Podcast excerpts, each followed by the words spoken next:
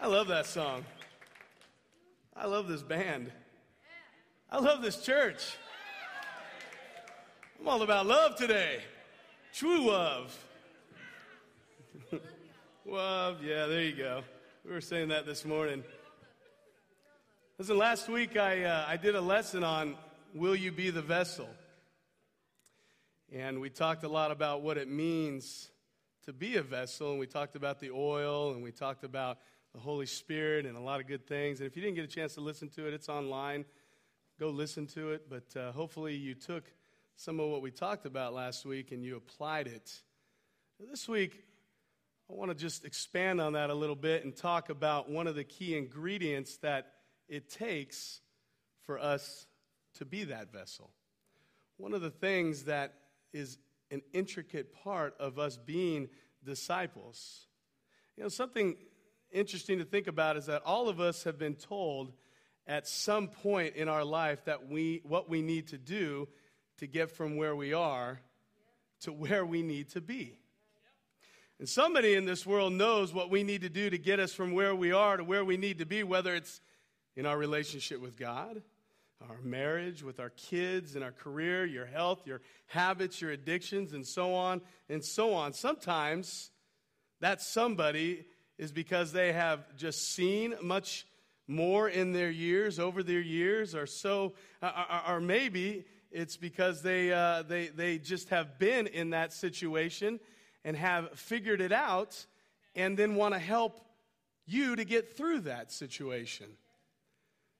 And so these are kind of the key ingredients. And either way, either way, whatever way it is, those two things right there are key ingredients to what we're going to talk about here this morning. What's even crazier when you think about this is 99, maybe 99% of the time, whoever it is who knows what you need to do, you know them.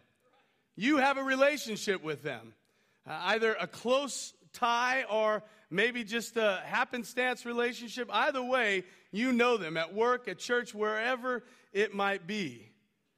But what happens in these situations sometimes, maybe not all the time, but sometimes, is we push back on that input. We push back on that help. We push back on somebody trying to talk to us or encourage us in such a way as to grow. And we resist. We resist what the Spirit sometimes is trying to do, if not all the time, is trying to do to help us. And the bummer part about this is that at the end of the day, we don't move forward and we ultimately undermine our growth when it comes to our relationship with God. And if you haven't figured it out by now, the topic that I'm going to be talking about this morning obviously is discipling. The title of this lesson is To Be a Disciple Means Discipling.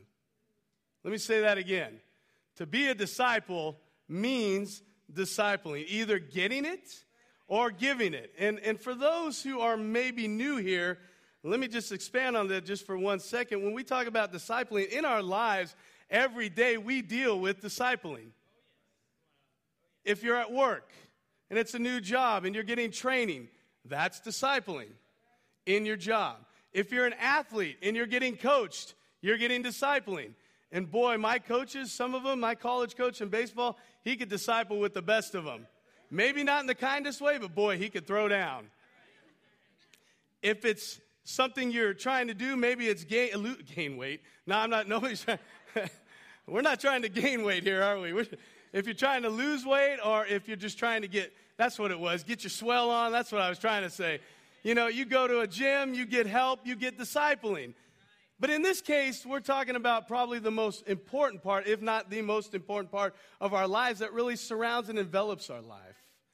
And that is discipling through Christ, in Christ, toward God. And so that's what the challenge is here this morning. And so today I want to use two stories from the Old Testament.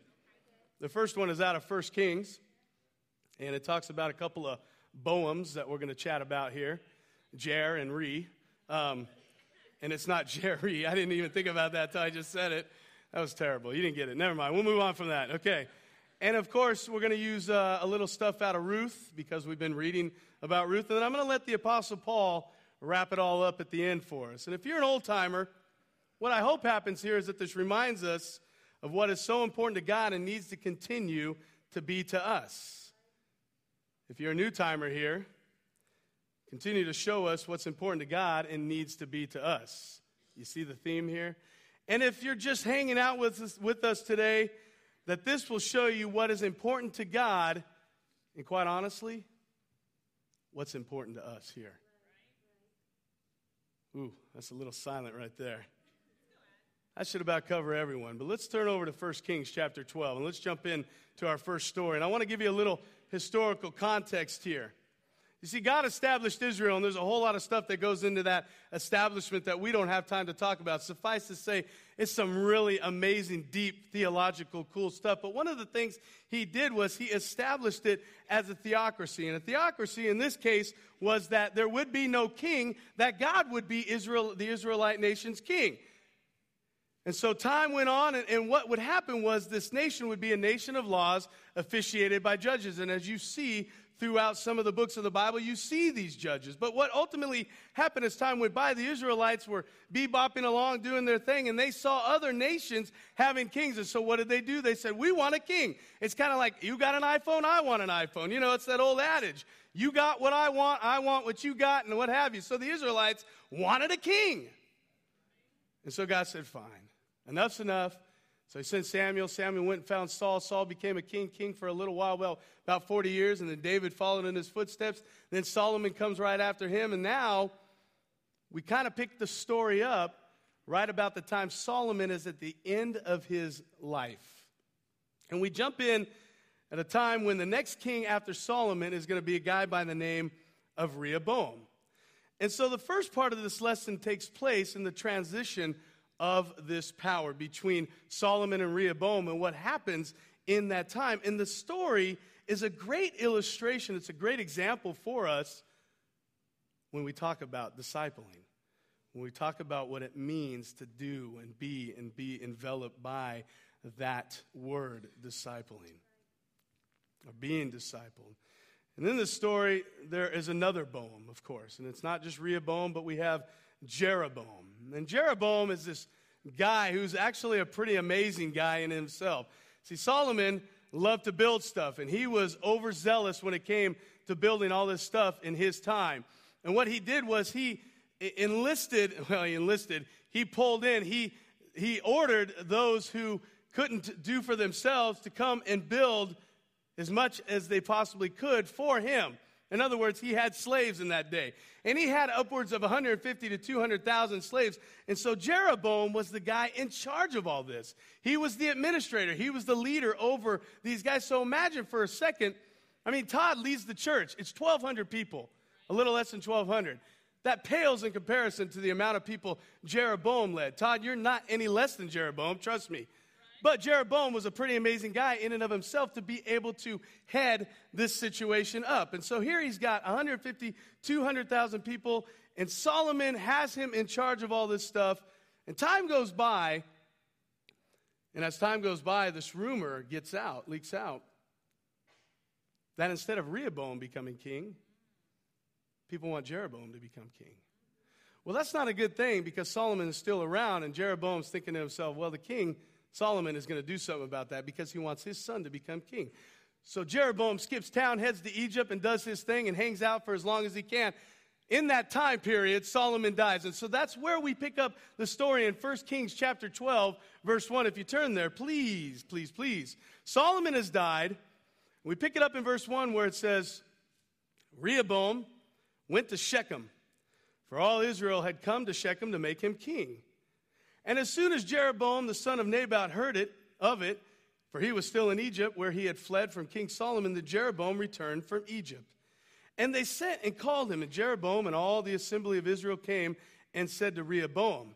And see what happened here is the Israelites go to Shechem and they have Rehoboam there, and they're full on ready to give Rehoboam their endorsement of saying, Listen, we want you as our king. We're fine with this. We're great with you being our king.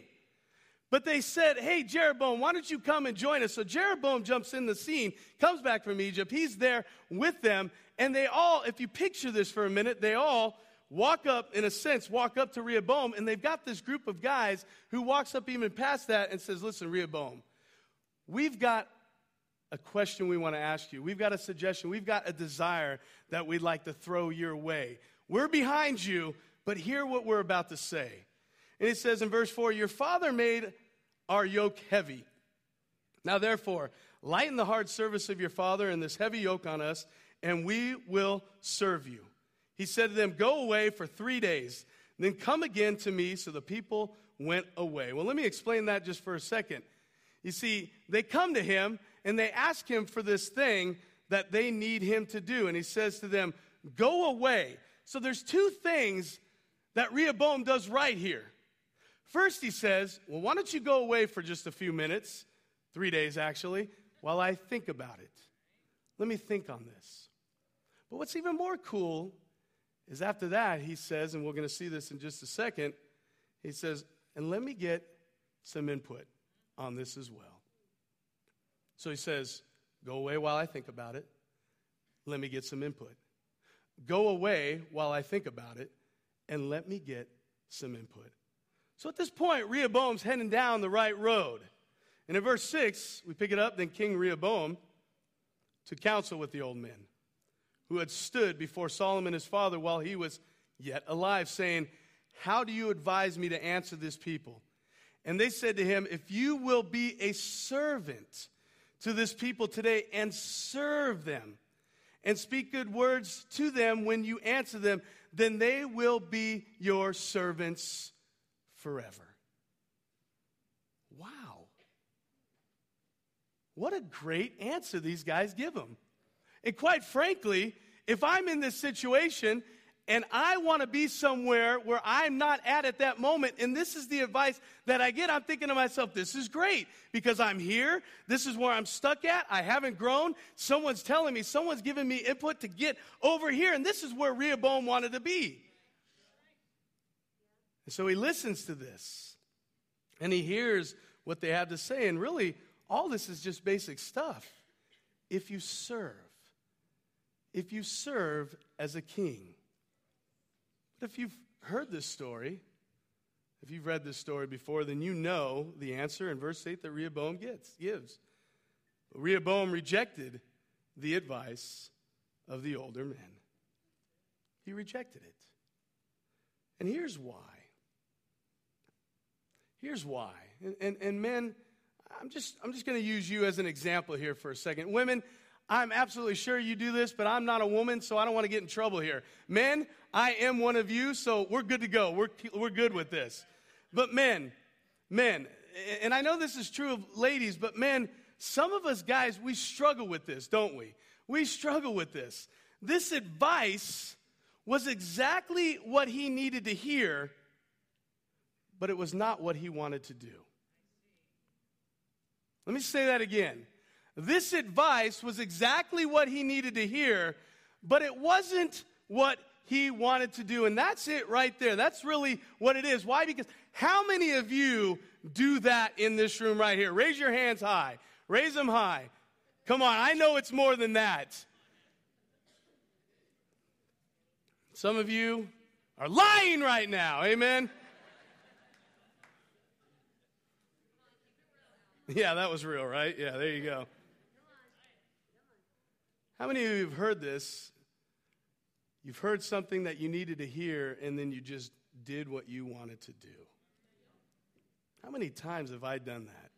Even worse, like I said a second ago, is this is exactly where Rehoboam wanted to be. He wanted to be the king.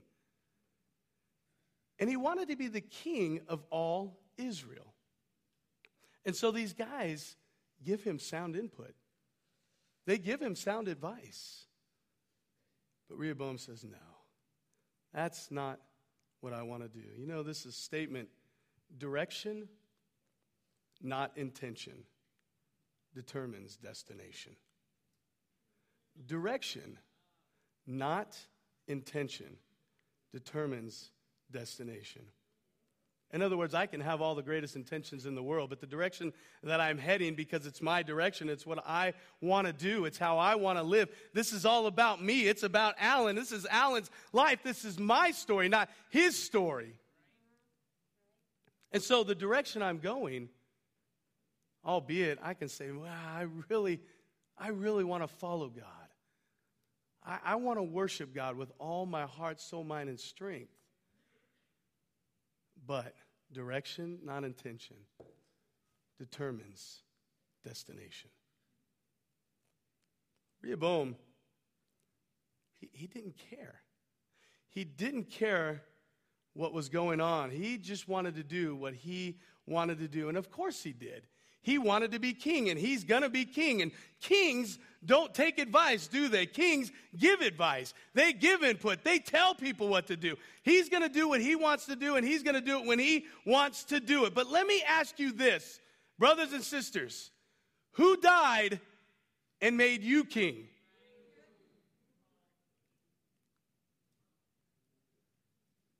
How many times have we heard that before? In jest. Who died and made you king? The truth be told, who died and made us king? That we think we've got what it takes to get through this life on our own. Some of you in here are like, listen, I, I, I don't reject advice people give me. Well, of course you don't because you don't get it. You can't reject what you don't get. I'm sorry if this hurts your feelings. No, I'm not. Amen. You know, we push back from getting the help we need. You know, the other day I was, was talking to a brother, uh, Edwin Bonneau, and, you know, Edwin and Stacy have adopted. And one of the things, uh, when they went through the adoption process, um, they, they they have some stipulations for if you're going to be a foster parent. And, in being a foster parent, you, it's, interesting to think that if you have someone in your home within a month's period of time, more than once, they have to go through a, a rigorous screening. So in Lauren and I's life, we'd be, it'd be tough for us to be foster parents simply because of that right there. We'd have to have all of you screened at one time or another, basically. But, but the other interesting thing was is that uh, in this process, they were very, very misunderstanding. They, they, didn't get the fact that uh, in, in Edwin and Stacy's life, they were getting a lot of help in their marriage. And, and Edwin was very open with this. He said, Look, one of the things we do is we get a lot of help in our marriage. And, and the people that were going through the process with them were looking at that like, well, is there something really wrong with your marriage? They're thinking in their minds, there's got to be something wrong with your marriage that you need all this help in your marriage, that you're spending time with this other couple getting help in your marriage. And the crazy thing is, is the world just doesn't understand that Edwin and Stacy weren't trying to get help in their marriage because they had a whole lot of stuff wrong in their marriage. They just wanted their marriage to be better. But people in the world, they can't understand that. Why? Because when somebody goes to get help in their marriage, it's because their marriage is on the brink of divorce.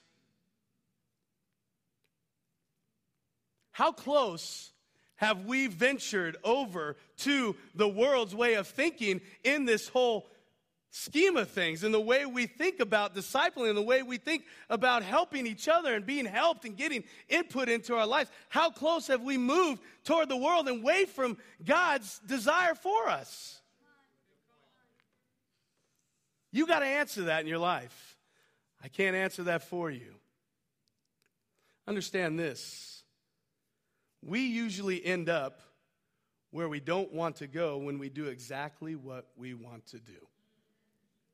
We usually end up where we don't want to go when we do exactly what we want to do. You know, read the rest of that story.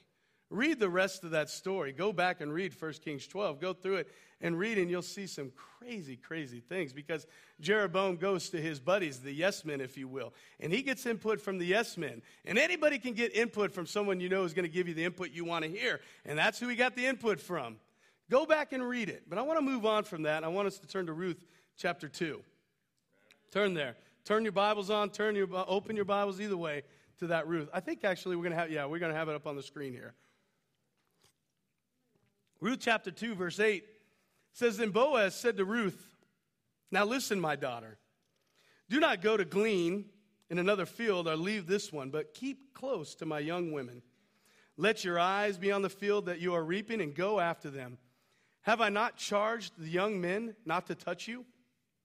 And when you are thirsty, go to the vessels and drink what the young men have drawn. What a great example right here in my mind. As you read this, if you read it over and over again, this is really a great example of someone helping someone else out. When I think of discipling, that's what I think of someone else helping someone else out with a situation or things that they've got going on. And this someone in this case is Boaz, being willing to step in and help someone else, Ruth, out with her life. And Ruth, in this situation, could have easily blown Boaz off and said, Listen, Boaz, I've been in the field, I've been gleaning, I've got this covered, no big deal. But Boaz comes along and I know there's a lot to that story, but you got to understand, she could have said, I don't need to hear what you've got to say, but she didn't. And Boaz said, Here's what I want you to do, Ruth. Here's what I'm challenging you to do. I love this because this is what discipling is. But here's the key to this because there's two parts of this conversation that I just want to point out real quick. Number one, you can't truly get from words a tone. But in a very real sense, you can get the tone that Boaz was probably using right here. His tone was such that it exuded compassion and grace and generosity. And quite honestly, these are three of the greatest ways to grow someone toward God, aren't they? When we're helping others, when we're loving on others, when we're challenging others, we're challenging them with compassion, with grace, with generosity. We don't come down on them, we love up on them. Now, there is a time. There is a time for that when it's a life or death situation. And we talk about that all the time. And I use this example. If my son, Trey, when he was three years old, if he was walking toward the street and an 18 wheeler was coming down the street and he was getting ready to walk in the street, would I say, Hey, Trey, why don't you think about stopping before you walk in that street? I'm positive I wouldn't be saying that. I'd be like, Trey, stop! In hopes that he would get what I'm saying. Because at times we have those life or death situations, don't we? We've got to spur one another on. But most of the time, it's about this exuding generosity and grace and compassion toward others. Why? Because we're all in this together. These three intonations make the pill go down a lot easier, don't they? But then, secondly, the very first line, he says, Now listen, my daughter. And I know in the book, it makes a point of saying, well, it's trying to differentiate the age.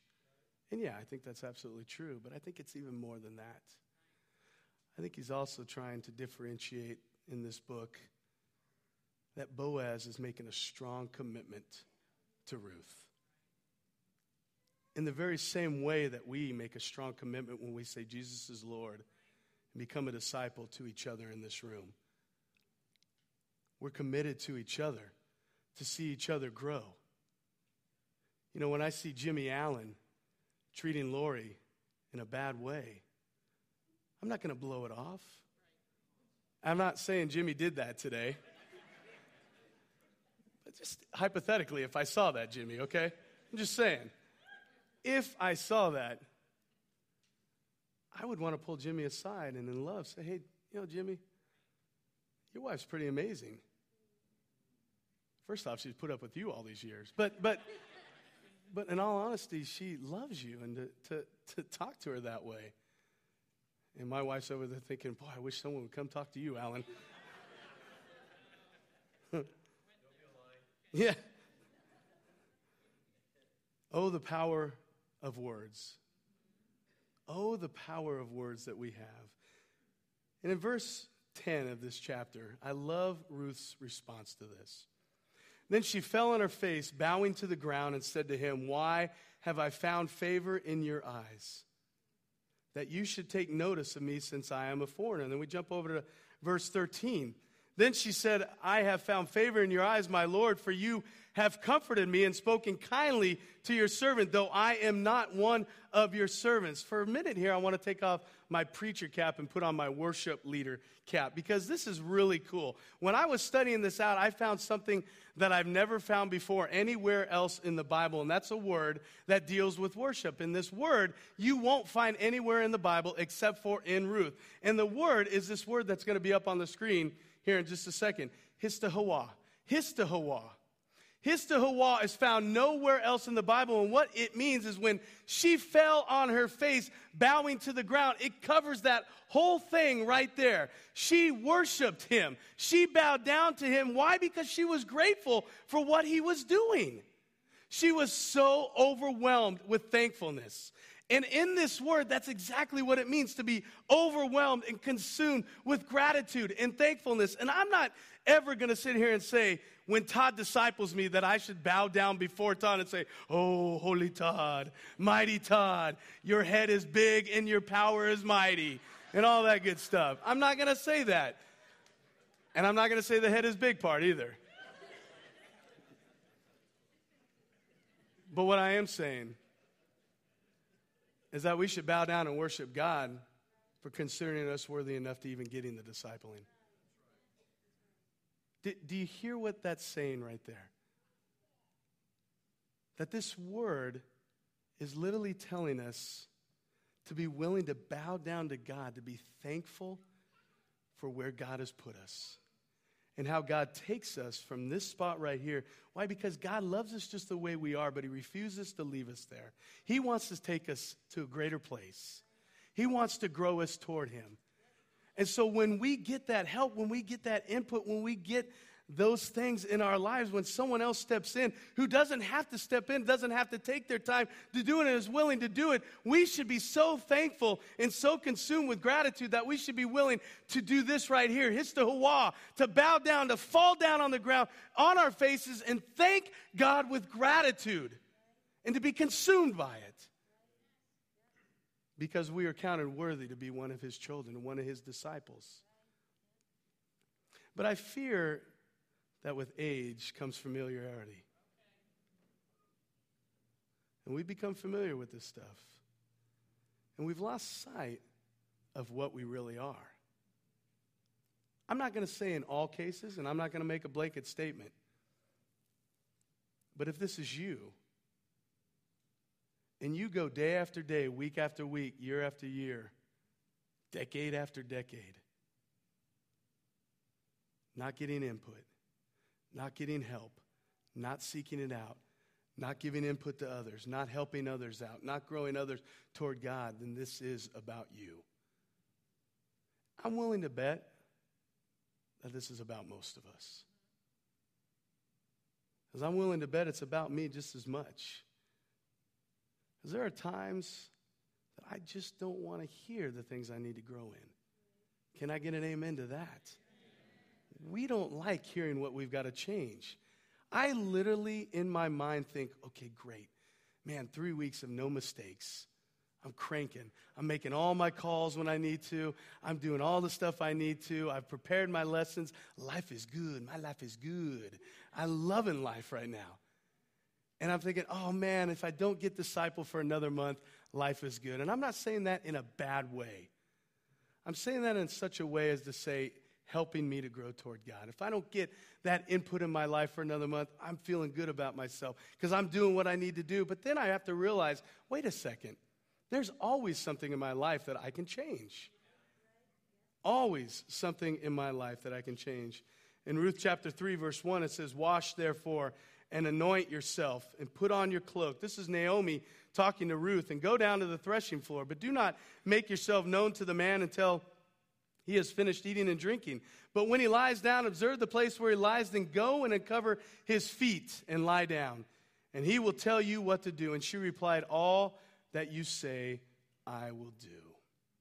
It's not just Boaz she takes the input from, it's Naomi as well. And she has a hesed love here for Naomi, but just to be willing to hear what Naomi has to say. But not long ago, and this is something that I want us to grab here, not long ago, Naomi had offered a release to both Ruth, Ruth and Orpah, didn't she? And it was really from any ties from her before they even got to Israel.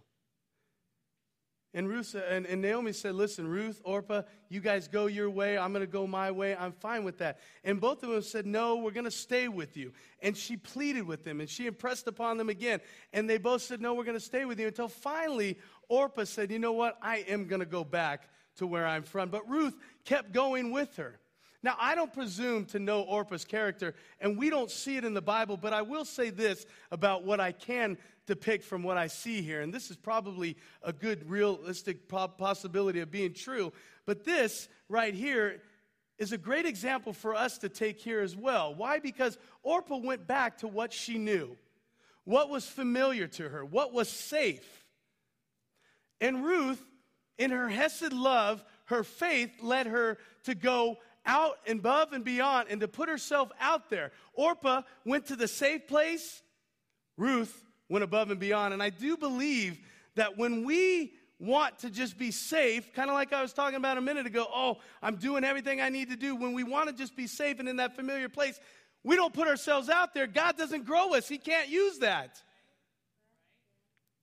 But when we're willing to let our faith take us, put ourselves out there like Ruth did, God can do amazing things with that. And we're going to do things that we need challenges on. We're going to do things that we need to grow in. And we're going to grow the way God desires for us to grow. The question is do we put ourselves out there? Or do we just go day to day doing what we know, going back to what is familiar, what is safe? You know, Paul is writing to the church at Colossae. False teachers were urging the people to move away from their Christian roots and accept all these different religious thoughts and ideas. And this is very similar to a lot of things that we deal with. But in Colossians chapter 1, verse 28, I'm just going to close out with this here just for a few minutes. In verse 28, it says, Him we proclaim, warning everyone and teaching everyone with all wisdom, that we may present everyone mature in Christ. For this I toil, struggling with all his energy that He powerfully works in me. You know, the very first three words that we read there in verse 28 Him we proclaim. Honestly, that's it right there. For me, when I go back to that, I think that's the crux of why I'm a disciple and why being a disciple means discipling. Because Him I proclaim, Him I shout out about. But you know what's amazing is people don't really care about what you say until they see how you really live. It's not your talk that makes the difference, it's your walk. And when I'm proclaiming God, it's not me saying, I love the Lord, and if loving the Lord is wrong, I don't want to be right. And people are looking at me like, Do you live the life or do you just talk it?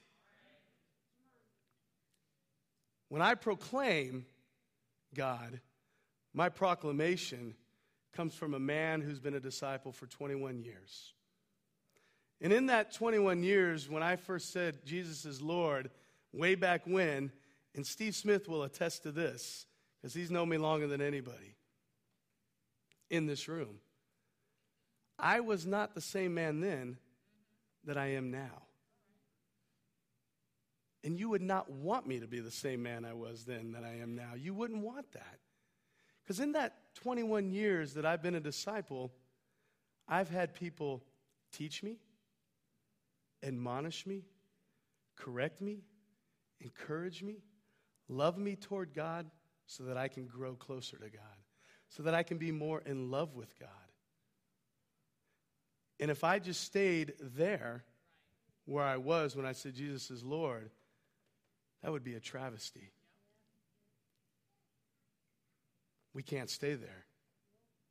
We've got to go here and here and here. And in doing so, we've got to be willing to get the input in our lives, church. We've got to be willing to get the help in our lives that leads to us growing closer to God. Now, you got to believe that there is somebody who knows how to get you from where you are to where God needs you to be. And you won't get there unless you're willing to listen, and by listening, put it into action. And whatever rises up inside of you, whatever angst wells up inside of you when somebody challenges you or encourages you, whatever it is that inside of you says, I don't want to hear it, I don't want to hear what you have to say, whatever it is, you've got to understand that Satan is trying to do a thing in you and take you away from that thing that's going to grow you, that's going to help you be a better father, be a stronger husband, be a more committed wife, be a better mother, be a better employee or employer or CEO or whatever it is you do. That it's going to help you be who God needs you to be for Him. And when we don't, it undermines God's wishes for us to be that. Because God speaks through his people, doesn't he? He uses people in this room to speak to us. So I want to wrap it up just here, real quick. Two wrap ups from this time together. Doing what you want to do won't get you where God wants you to be. Doing what you want to do won't get you where God wants you to be. And somebody knows what you need to do to get you where God wants you to be. Doing what you want to do won't get you where God wants you to be, but somebody knows what you need to do to get where God wants you to be. Somebody has perspective in your life. Somebody you know knows you well enough to know how to help you be a better parent, how to do better in treating your wife or treating your husband the way you go to work, the way you work, the things you do at work, or how you interact with others, whether you are a Christian or whether you're not. These things are sound input, they're sound advice. Whether you ever gave your life to Christ, it's still great advice to let others help you. But, but, if you call yourself a disciple, discipling has to be the key. Don't be a Rehoboam. Don't be the king. Let your life worship the king. Let's take the Lord's Supper right now. Father, as we pray to you, as we praise your name, we thank you for this time to worship you and praise you. And God, I thank you so much for your grace and your mercy. But God, more importantly, I thank you even for putting people in my life to help me to be who you want me to be. People not afraid to tell me the truth, people not afraid to challenge me, people not afraid to love me in ways that only your sons and daughters can. And God, I pray that as a church, as a body, we will grow in this, continue to grow in it, get stronger in it, get better at it, get more committed in it. Be the men and women we need to be for you. God, I thank you for your son who was the master builder in all that we experience. And he designed this for us. Father, we love you. We pray this for this Lord's Supper right now that we take in such a way as to present ourselves worthy to you. Only because you presented your Son to us. We love you in Jesus' name. Amen.